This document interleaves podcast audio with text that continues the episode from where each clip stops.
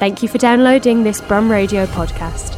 For more podcasts, visit brum radio dot com. I'm Dave Massey. I'm joined on the telephone by Irene de Boo, who is from Birmingham Heritage Week. Good afternoon, Irene. How are you? Good afternoon. How are you? I'm, re- I'm pleased to be on air. Oh, thank you so much for joining us. It's really lovely to speak to you. Um, I was just saying uh, when we were just chatting a moment ago, we normally uh, do these heritage events, uh, talk about them in person with each other for the for the radio station. This is the first time that we're doing this on the telephone.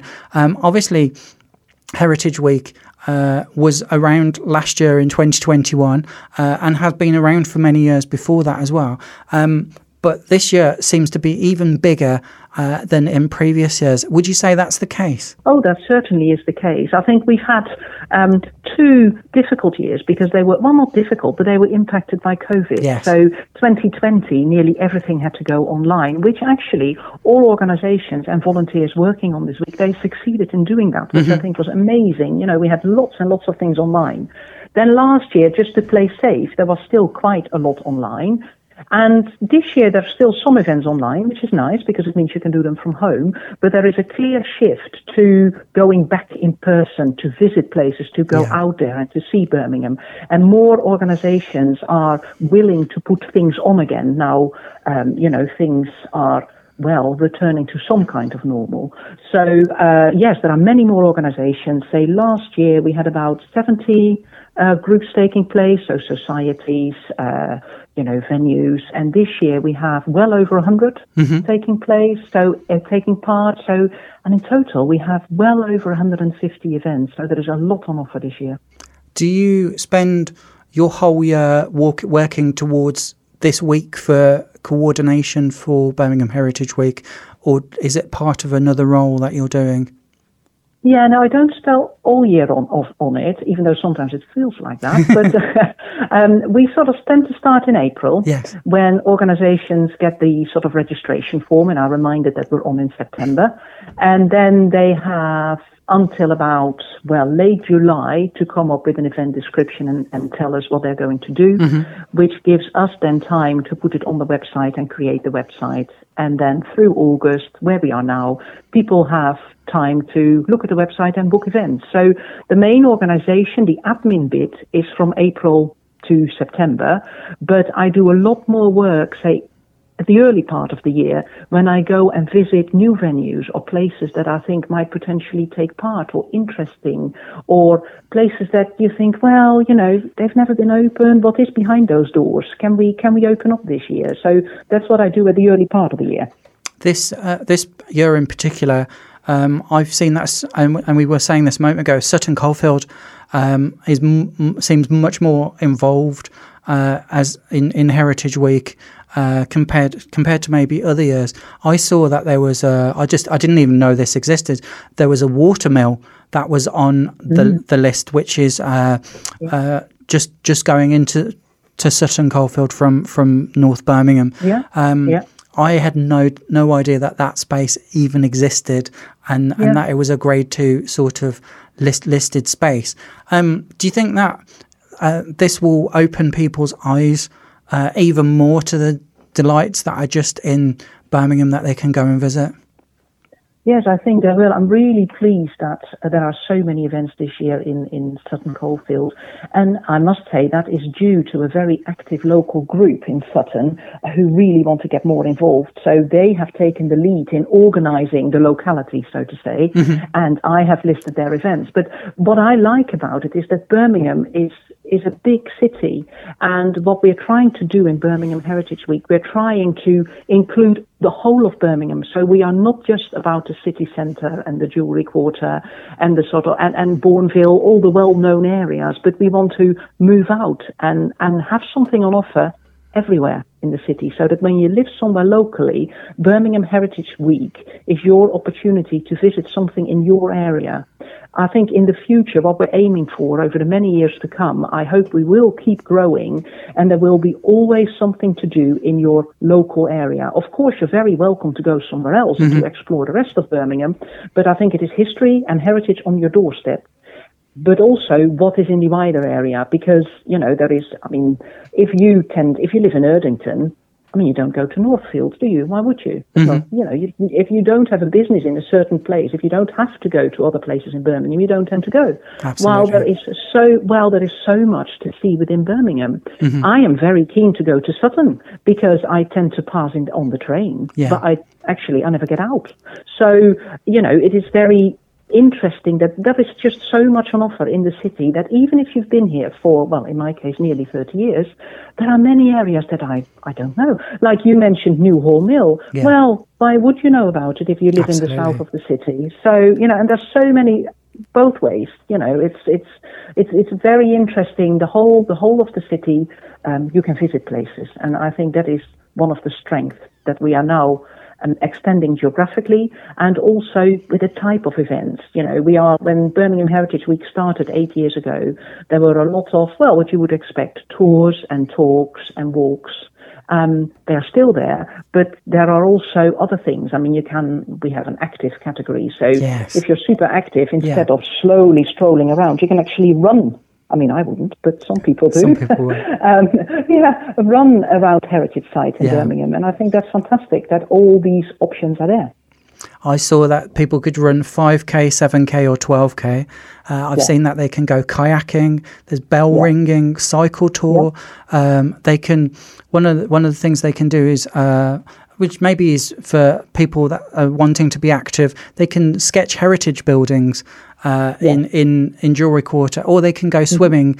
Uh, and I've actually been to, I think it's the Doug Ellis Uh, swimming swimming yes, pool it is. Uh, yes. in in Aston at Aston University, which is this absolutely yes. stunning place to go yes. to, and mm-hmm. and the fact that it's a real uh, working swimming pool that you can uh, go for a swim in, um, even when you're in there, it just uh, is stunning to see as well. Yeah. Um, do you think that inclusion of getting people more active is really helping us uh, in the post-pandemic situation? I think it is just a nice extra element that you can do things differently. Yes. You can do the traditional approach, but you can also do it in a sometimes slightly wacky different way and yeah. experience Birmingham's heritage the way you you would like to experience, or what is attractive to you, because not everybody likes to go to a talk. Mm-hmm. So there are many different other things in which you can sort of, you know, well, uh, discover uh, our our city. Because there is so much to discover, and there is. Every year when I sort of look around or go to new events or new venues, I think, cranky, I never knew this was here. Mm-hmm. You know, and there is so much history, and it's so interesting. So I think that's the great thing about Birmingham Heritage Week, is basically opening your eyes, because often you know about the building because yeah. you, you sit in the traffic jam and you look at it and you think, oh, well, you know, it looks nice. And then you sort of go on. But then actually having the opportunity to go in or do a local history tour or heritage walk on your local high street, um, you know, it it shows you things that you don't notice when you go to Sainsbury's on the same high street. You just, Absolutely. you know, you're normally you're normally not focused or don't look at it, and it is it's really amazing what is around you when it's pointed out to you. And it happens to me all the time. I think, well, I've been here so many times, never looked up, never noticed that, and I think that is what particularly local societies, you know, local mm-hmm. historical societies are really good in, because they know the local area and they can explain to people what happened and what is still visible and what, what certain buildings once were. So yes, it's it's amazing, really. You, you said also that plenty of events are already selling out very quickly and have sold out. Um, mm-hmm. Is this selling out at the pace that you thought it might have been, or was there any? Did you have any predictions for how quickly things might go? Well, I think the things with with uh, um, selling out or being fully booked, because a lot of events are mm-hmm. free, not all are paid for. Um, It happens because many of the events are quite boutique. I yes. call them boutique because they're small scale. If mm-hmm. you have a, a small listed building with narrow corridors and small rooms, the guided tour possibly cannot go over fifteen to twenty people. Yes. So even if it's offered two times or three times, when you have a capacity of sixty people, it sells out quickly, because just yeah. because the groups are small, and there's no other way to do it. There is no sort of opportunity to, um, you know, get in two hundred people at a go. So, and in a way, for those people who have the tickets, it becomes a very uh, individual and personalized experience. But it does have disadvantages that, you know, people do do miss out. And sometimes organisations add more tours to it if it if it the, the, it's fully booked very quickly. But in the end, there's also a limit in how many tours you can offer. You can't yes. do it twenty times. You're depending on volunteers. And mm-hmm. this whole Birmingham Heritage Week is possible because of all the volunteers working on it. There's hundreds of volunteers, hundreds, hundreds, who prepare, who, um, you know, uh, prepare their tour, but also people who are on site during the day.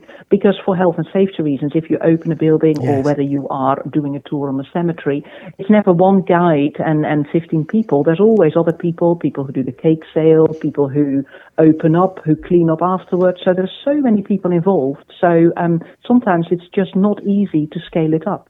But it's also the charm, I think, when yes. something is small scale. I, I, I've when the list was launched, I looked through it and I thought it's going to take me a long time to look through this list because there was just so many different choices.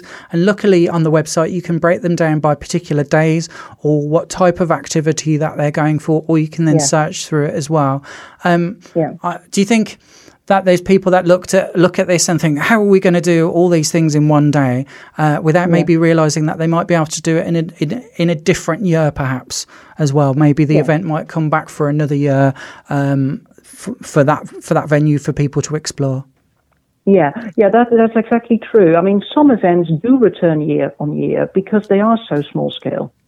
So, you know, they will they will return, or not not but quite a few do return year on year. They often change it a little bit, so it's not always the same. But yes, yes events do return. But on the searching, what you mentioned is interesting as well. We have um, improved the search function over the year because mm-hmm. what happens when you go onto the website, you can feel a bit overwhelmed. So because there's so much, because there is a, a day-by-day list yes. on which there, there are, of course, duplications. If tours are offered three times, mm-hmm. it will appear on three days. But there is also um, um, um, a listing, if you go onto the um, website, which says by type, by date, but you can also look under all events. And if you click on all events, you basically get a quick overview of everything there is. When I say quick, there are still one hundred fifty events. Absolutely. But you can see what you'd like to do. But searching events, you can combine different categories. So if you wake up on the Saturday morning, and you think, I want to go somewhere, you can go to search events, you can put in the dates, what you're interested in, say active, mm-hmm. and if you want it to be free, you can click on free as well, Open and it. Then it will tell you, on that day, I can visit that, what is free. You know, sort of I can go running or you know, whatever, whatever event is free. So you can do that, so that does work, and particularly if you want to avoid the, say, booked events, which could be fully booked, you can just click on drop-in.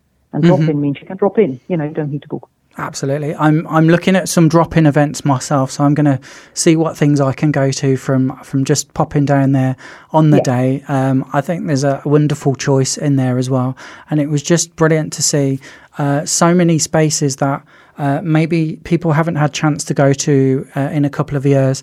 Uh, and just take a look at, and just the fact that some of them look so beautiful, uh, particularly uh, the religious spaces that are there as mm-hmm. well. I think there's some really beautiful buildings that people can go at and look at. Uh, Irene, well done on coordinating on this project as ever.